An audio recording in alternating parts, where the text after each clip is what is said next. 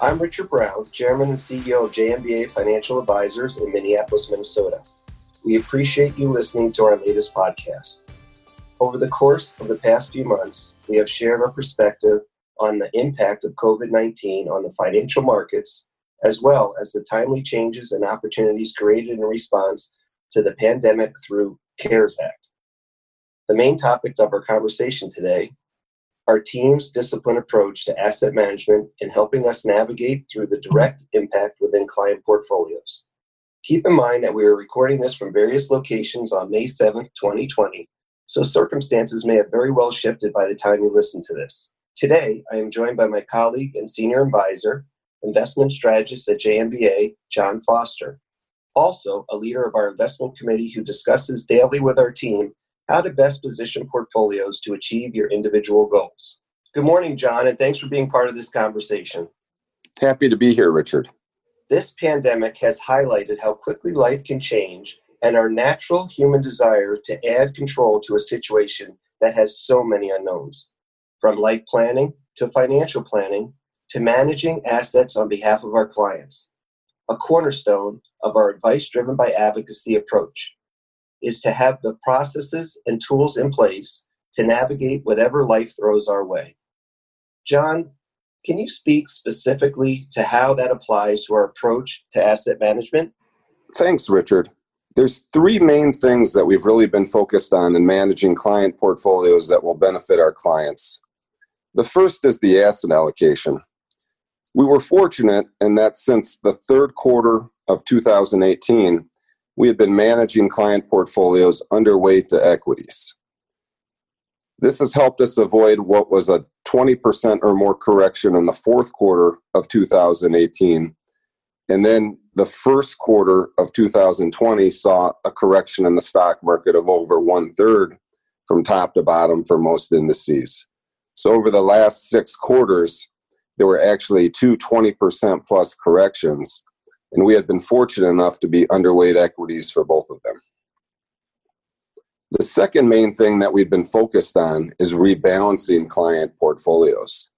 If you think about it, if you were 50% in stocks and 50% in bonds, and if stocks drop by approximately one third of their value, your asset allocation, if bonds were flat, will now be 35% stocks and 65% bonds.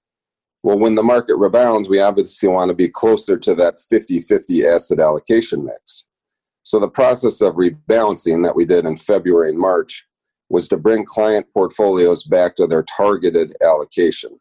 So, that had us selling bonds to buy stocks when stocks were dropping precipitously in February and March.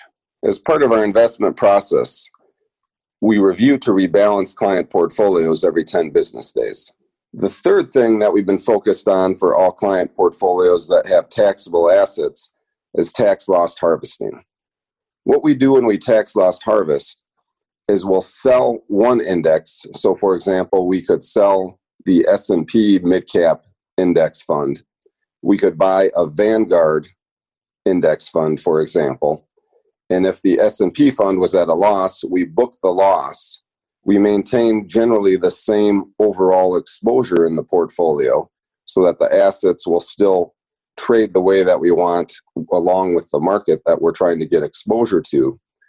But we're booking a loss that we can then use up to $3,000 against ordinary income or as much as we want in any given year against capital gains. In addition, we can roll that loss forward indefinitely in future years until the capital loss has been completely exhausted. So, what we're really doing when we're tax loss selling is building a tax asset that we can use in the current year and subsequent years until we've fully taken advantage of it. Thank you for walking us through some key contributing factors to our asset management process, John. And thank you very much for listening today. Please know that our team is monitoring and managing through this for you working diligently on your behalf, and keeping your goals and best interests front and center as new information becomes available. We'll continue to share relevant market related information that guides our portfolio management practices. Thank you for your continued trust in JMBA, not just as your financial advisor, but also your advocate. Please reach out if you need anything at all.